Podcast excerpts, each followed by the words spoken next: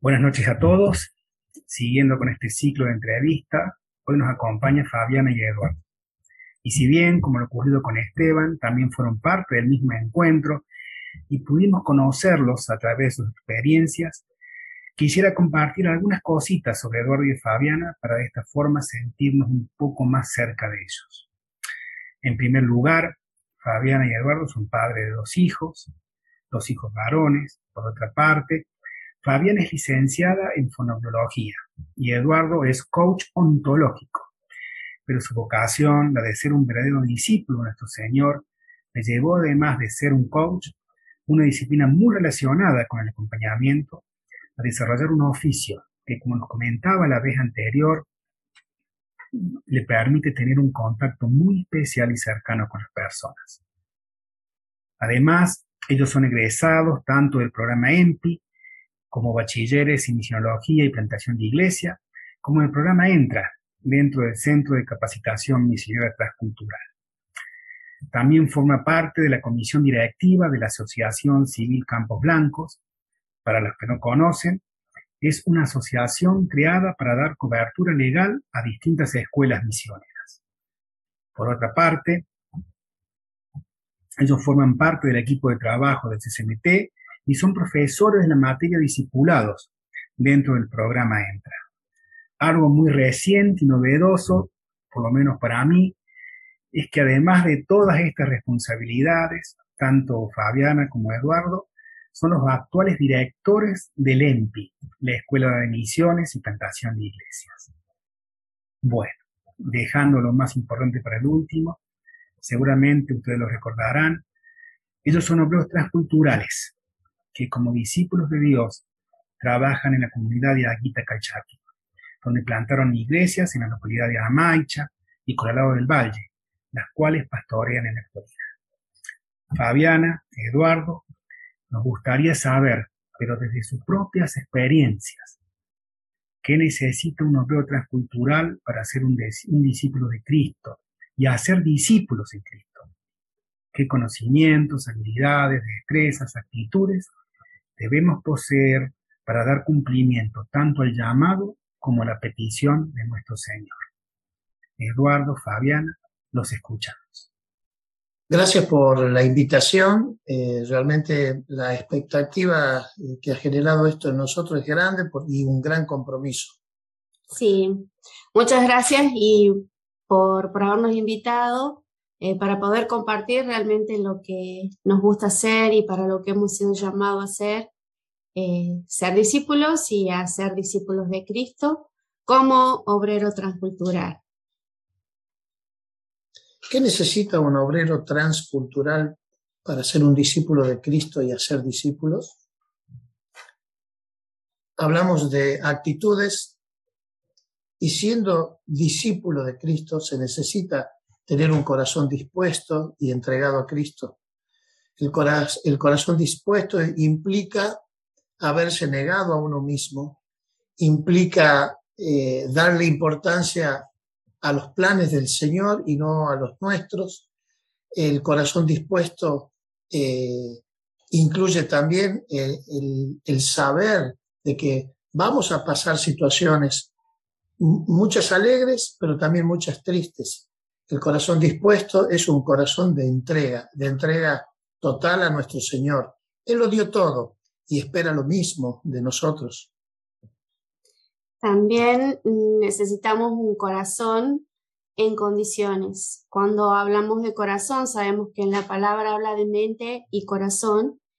Y mm, el corazón sano es importante porque de repente estás en un lugar donde ya tu corazón tiene que haber sanado situaciones, historias de vida, eh, haber tenido un encuentro especial con Jesucristo, donde Él transformó tu corazón, transformó tu mente y de donde tomaste la decisión de seguirlo, de tomar su modelo y su ejemplo y, y después hacer lo que Él te pide, de ir y hacer discípulos. Por ejemplo, el apóstol Pablo él cuando era Saulo y tuvo ese encuentro con Cristo, tuvo su tiempo para reflexionar, para ayunar, para un tiempo donde incluso quedó ciego, donde eh, yo eh, creo que él se miró a sí mismo para después ser transformado y comenzar una vida diferente donde pudo impactar muchas vidas. Por eso el corazón tiene que estar sano, sin dolores, sin tristezas,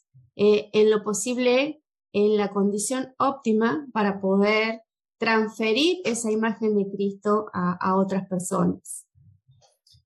Ese, ese, cambio que el Señor hizo en nuestras vidas se, se debe reflejar, se ve de afuera la gente nos va a observar y, nos observa mucho.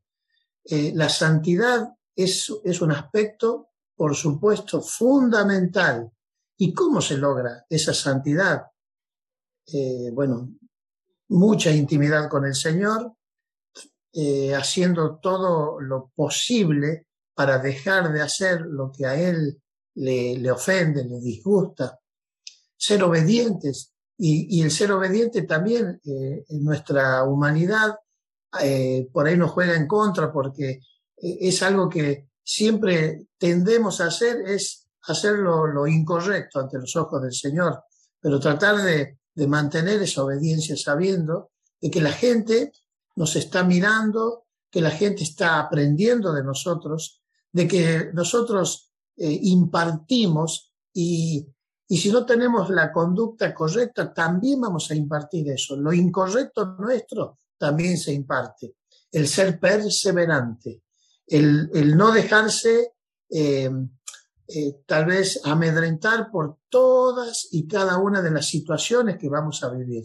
Muchas van a ser buenas, muchas van a ser malas. Eh, el ser perseverante implica ir, ir hacia adelante y no mirar hacia atrás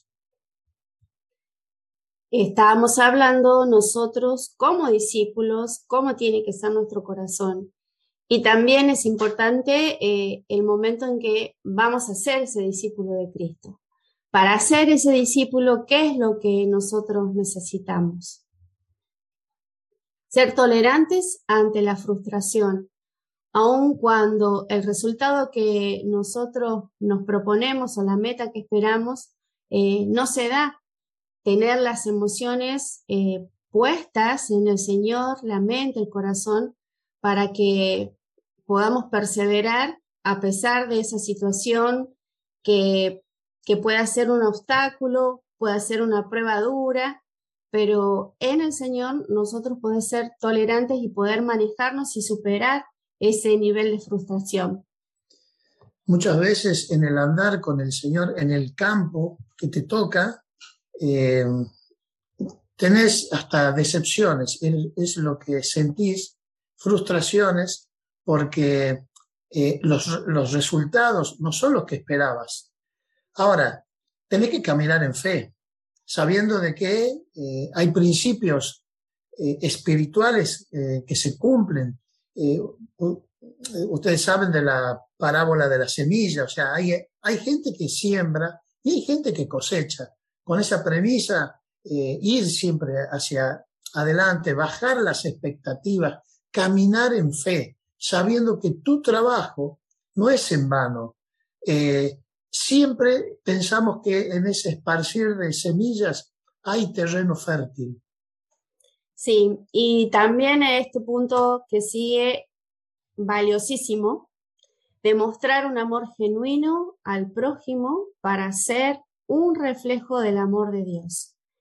Jesucristo nos manda a nosotros primero amar al Padre con todo nuestro ser y amar a ese prójimo, que es en realidad lo que nos ha movido a todos nosotros, a ustedes, para tomar la decisión de, darlo a conocer, de ir y contar su verdad, de que las personas puedan reconciliarse con el Padre, poder ser salvos. Y es ese amor a pesar de la cultura, a pesar de los modos, a pesar de las formas, a pesar de la característica que pueda tener esa persona que Dios pone delante tuyo, eh, perseverar en ese amor genuino como Él tuvo con nosotros, ese amor de entrega, ese amor que tuvo cuando Él llamó a sus doce discípulos, eh, con las diferencias que tenían cada uno de ellos, que incluso haber pasado tiempo, haberlos amado, demostrado su amor, demostrado su poder delante de ellos, habiéndoles enseñado todo, y en los momentos tal vez que Jesús esperaba de ellos, ellos no les fueron fiel, algunos lo traicionaron, lo negaron, cuando les pedía que oraran por él, se quedaban dormidos.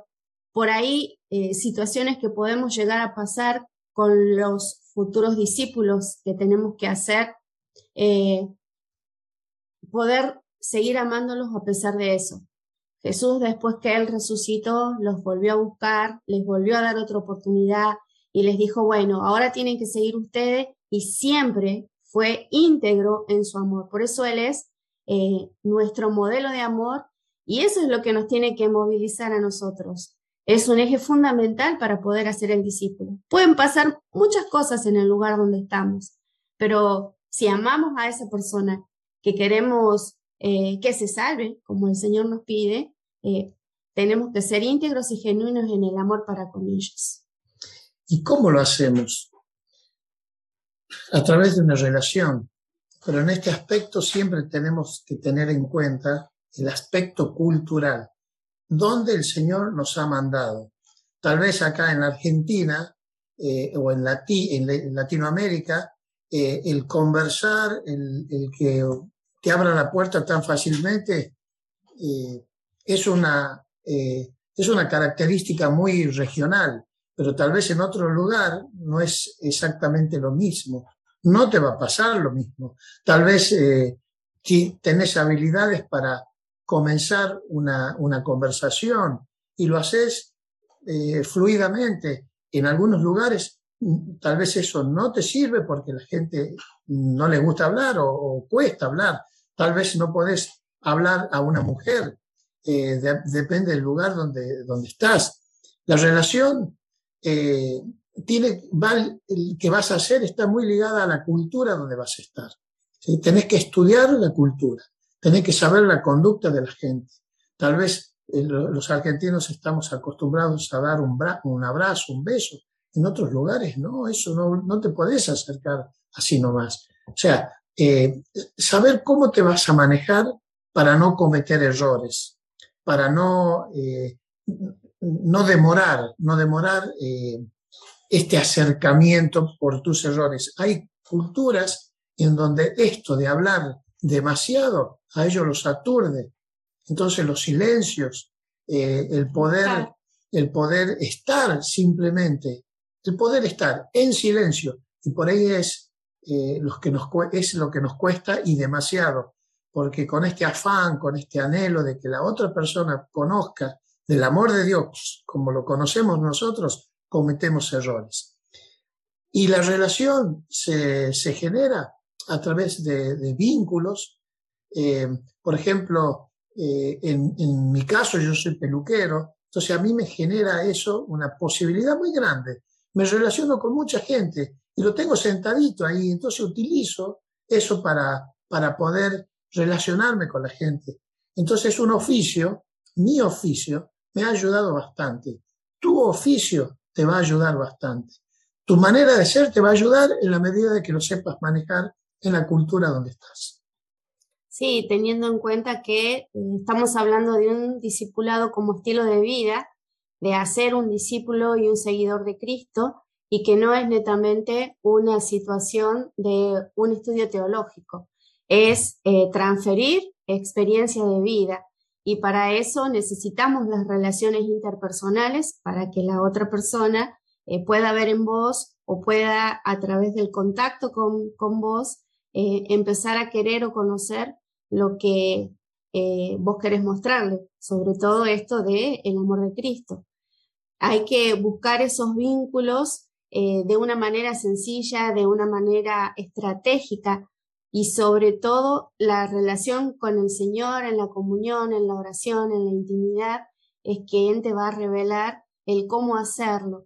Evitar ser una persona invasiva o una persona golpista. Acá nosotros ponemos esta palabra porque es una palabra que hemos escuchado de, personas en, en, el lugar donde nosotros estamos trabajando, que que por ahí la persona está transitando por un momento de vida particular y de repente eh, quieren mostrarle un evangelio eh, de modo acusador o de modo confrontativo y por ahí no es lo que ellos están esperando. Entonces eh, sienten como que quieren golpear su vida y, tal vez cambiar su forma de pensar o ser invasivos. Entonces la idea es poder ser estrategas a través de, la relación en la intimidad con el Señor para que nos muestre el cómo movernos, el cómo vincularnos, eh, como habíamos hablado hace rato, siempre desde ese amor genuino que tenemos por esa persona a quien queremos presentarle a Cristo. Cuando hablamos de evitar ser golpista, eh, lo relacionamos con, con, esta forma de evangelizar que, seguramente en algunos lugares funciona y funciona muy bien, esto de golpear la puerta. Por ejemplo, en, en el lugar donde estamos nosotros, eh, el golpear la puerta es para la gente demasiado cercana en la gente, en la familia. Si no, golpea las manos eh, alejado de la puerta. O sea, son conceptos, pequeños conceptos, que te pueden abrir o te pueden cerrar una puerta. Esto de ser golpista son detalles y nombres o títulos que ponen la gente del lugar, en el lugar donde estamos. Eh, no, no debemos dejar de lado, por supuesto, el aspecto espiritual. Nosotros tenemos un Dios que es un Dios que se manifiesta de tres maneras diferentes. Y, nuestro Señor Jesús, cuando Él eh, se fue a la presencia del Señor, a estar a su, a su lado derecho, nos dejó, dice, alguien muy parecido, que es el Espíritu Santo. El Espíritu Santo es el que nos acompaña, es el que nos guía, ¿sí? Pero sin dejar de lado eh, el aspecto espiritual que tiene la gente del lugar, eh, esa lectura espiritual que tiene la gente del lugar, eh, es, que viene de, por sus ancestros, por su cultura. ese, el Espíritu Santo es el que nos, nos va a dar o no va a poner a la persona a quien hablar. el Espíritu Santo nos va a permitir que podamos discernir, de tener los dones necesarios para poder acercarnos, para utilizar la estrategia correcta. Eh, y eso te lo da la intimidad con el Señor. No dejemos de lado el aspecto espiritual. Sí, bueno, atrevernos en la fe, porque nosotros hemos sido llamados por fe eh, nos hemos movido por fe y hemos tomado la decisión por fe. la circunstancia, nuestro ojo humano capaz que no está pudiendo ver el resultado, pero saber que el que te respalda es el Espíritu Santo, que el, que el Señor es el dueño de la obra, el Señor es el dueño de, de la mies, el Señor es el que tiene el campo listo y es el Señor el que va a respaldar tu accionar. Entonces, eh, cuidar siempre tu fe, aferrado siempre a la palabra, siempre a sus promesas, sabiendo que Él va delante tuyo, Él va a tu lado y Él va cubriendo cada paso que vas dando si es que estás en esa relación íntima de comunión con Él. Eh, es importante que, tu fe siempre esté en alto, a pesar de las circunstancias que, que puedas estar pasando. Creer que Él lo va a hacer, que el Espíritu Santo es el que convence y como decía recién, Él es el que va adelante. ¿Y qué es lo importante saber? Por supuesto, tenés que saber la cosmovisión del lugar para no cometer errores y, por supuesto, conocer la palabra y dejarte sorprender cuando nuestro Señor te empiece a revelar a través de la palabra muchos conceptos que puedes ligar con la cosmovisión en, en la cual estás trabajando. Es fundamental conocer eh, las escrituras. Ahí tenés todas las herramientas para seguir adelante. Sí, pueden haber métodos, libros. Eh, no subestimamos gente que ha tenido experiencia eh, formando discípulos o, manejando una forma o un método. Pero lo importante es que cada uno de nosotros conozcamos la palabra, vivamos la palabra, la pongamos por obra y es lo que nosotros vamos a transferir en el momento de llegar a esa persona que está necesitando conocer de esa verdad, conocer em, ese amor, conocer eh, em, esa esperanza de fe, la posibilidad de la salvación, la reconciliación con el Padre. Y nuestro modelo principal es Cristo y, y en la escritura, a lo largo de toda la escritura, nos está enseñando cómo nosotros tenemos que dar a conocer al Padre. Y también es importante ubicarnos en qué situación estamos nosotros, cada uno de nosotros, siervos del Señor, aquellos que eh, le, le dijimos sí y que estamos dispuestos a ir hacia adelante y a soportar lo que tenemos que soportar. ¿Cómo estamos como discípulos de Cristo? Porque primero tenemos que ser discípulos para poder hacer discípulos. Y así de esa forma se va reproduciendo esto. El modelo está eh, en la Biblia, el modelo está en cómo el Señor tuvo que trabajar un tiempo, porque el hacer discípulos, que es el mandato principal, el hacer implica un trabajo, implica un tiempo, implica eh, pasar horas, implica estar con, estar con la gente. Ese trabajo de hacer lo tenemos que, eh, que hacer eh, sin errores.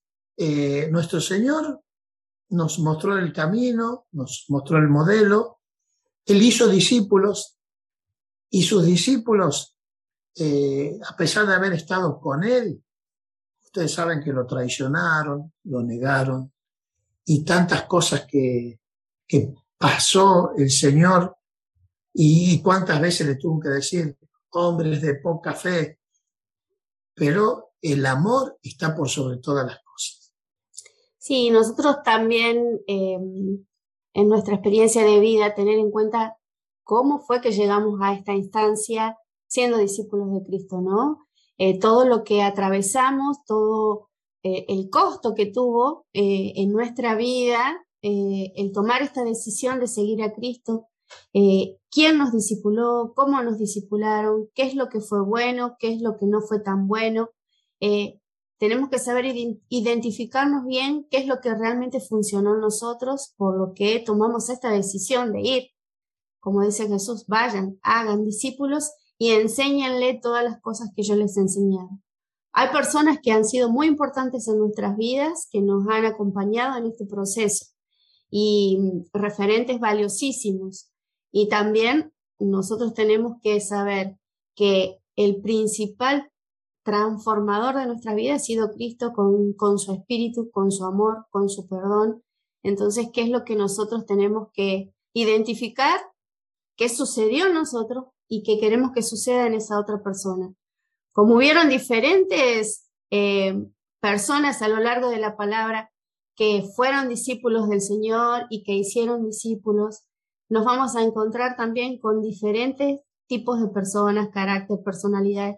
Bueno, sumado el tema de la cultura, eh, los temperamentos y todo lo que por ahí uno estudia en, saber eh, cómo son las diferentes personalidades, para saber cómo llego a tal o cual persona, pero la base fundamental es saber qué hizo nosotros en nuestras vidas, cómo soy yo y cómo logré yo ser un discípulo y qué es lo que estoy dispuesto a, transferir o a, impartir eh, a esa otra persona como discípulo de Cristo. Bien, creo que hemos compartido o que sea suficiente lo que hemos podido charlar o, exponer en este, en este momento.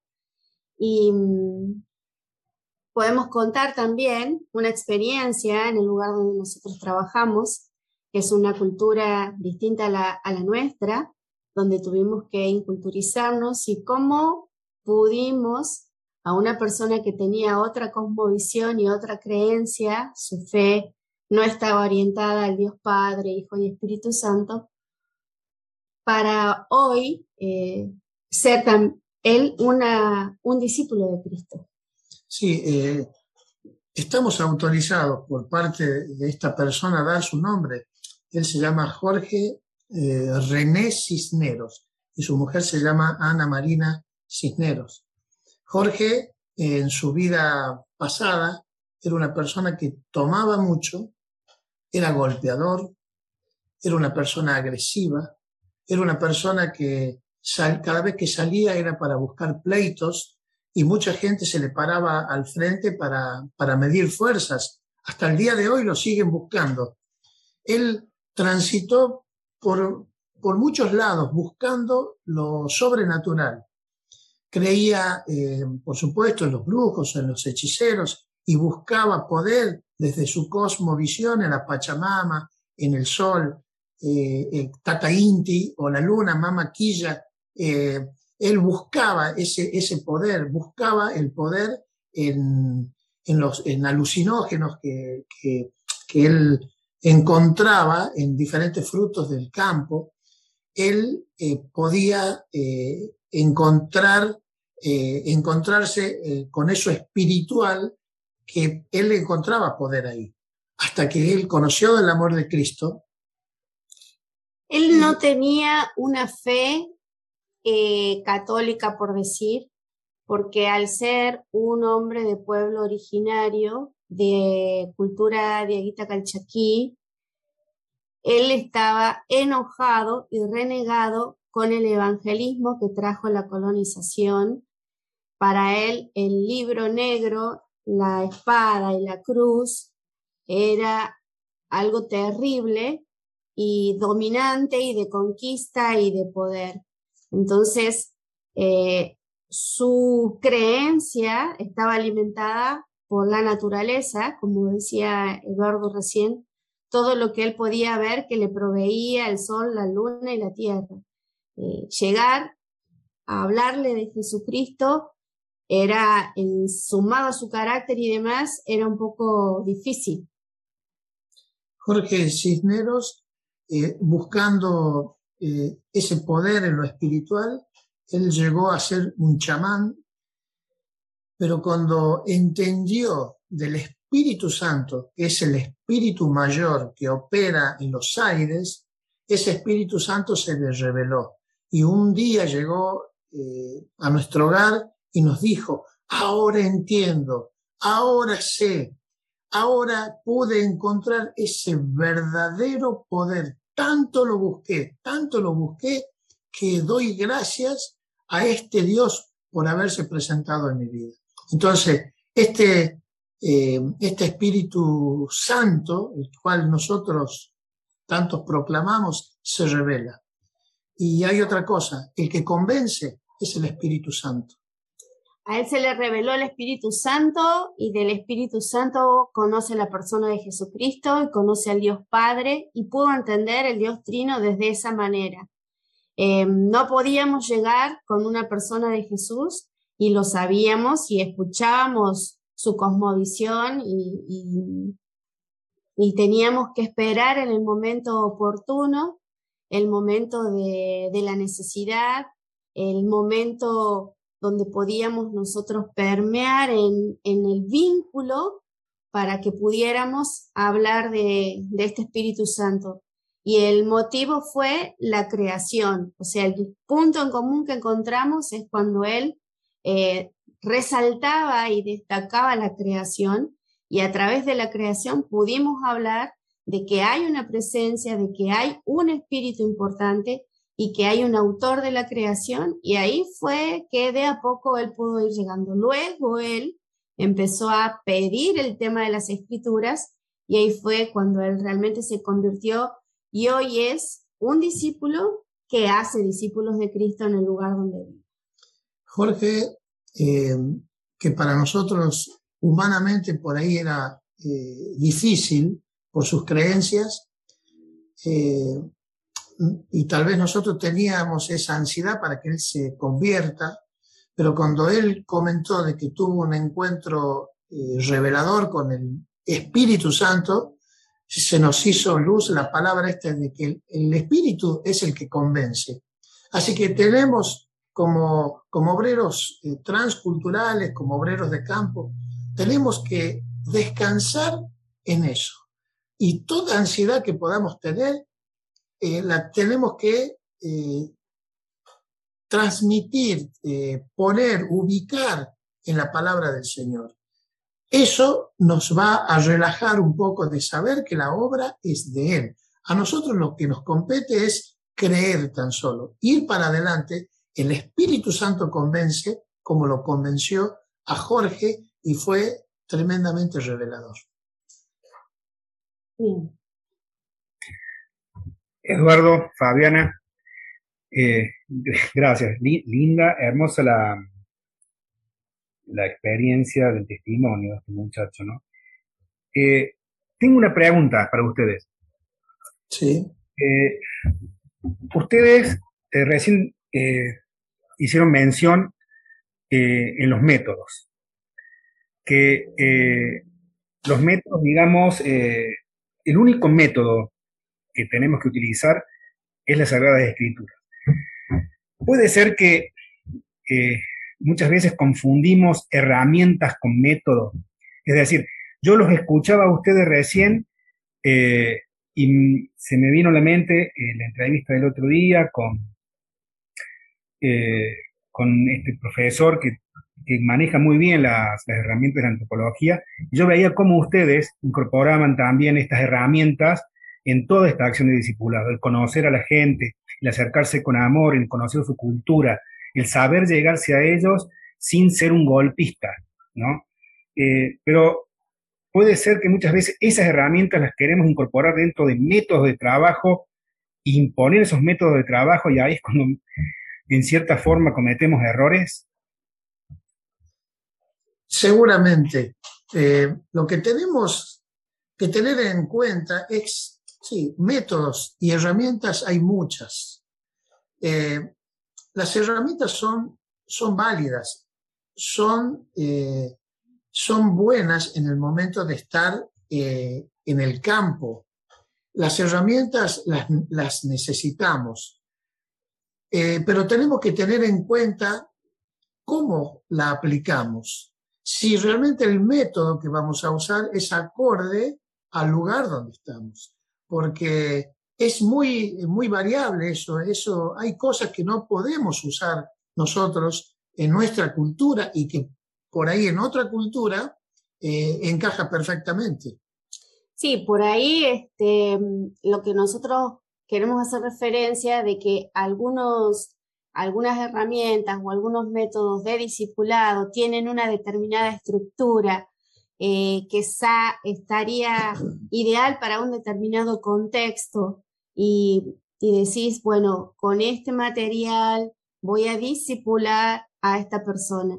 Eh, nosotros estamos hablando de un discipulado como transmisión de vida, como experiencia de vida, donde la escritura sí es importante, donde la forma de transferir la, escritura a veces no es, eh, sale de esa estructura capaz que vos aprendiste o de ese cuadernillo o de esa herramienta o de ese, de ese método que, te sirvió a vos o le sirvió a otro, en otro momento, en otro lugar, en otro contexto.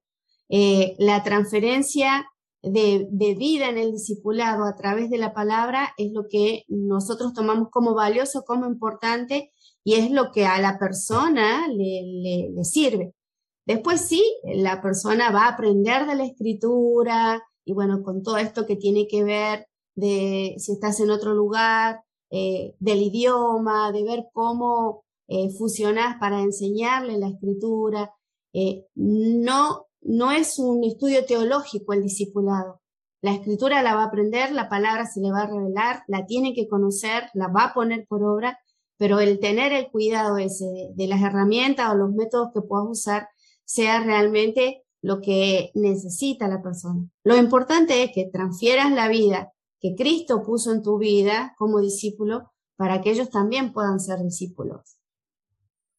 No sé si respondimos. Perfecto, perfecto.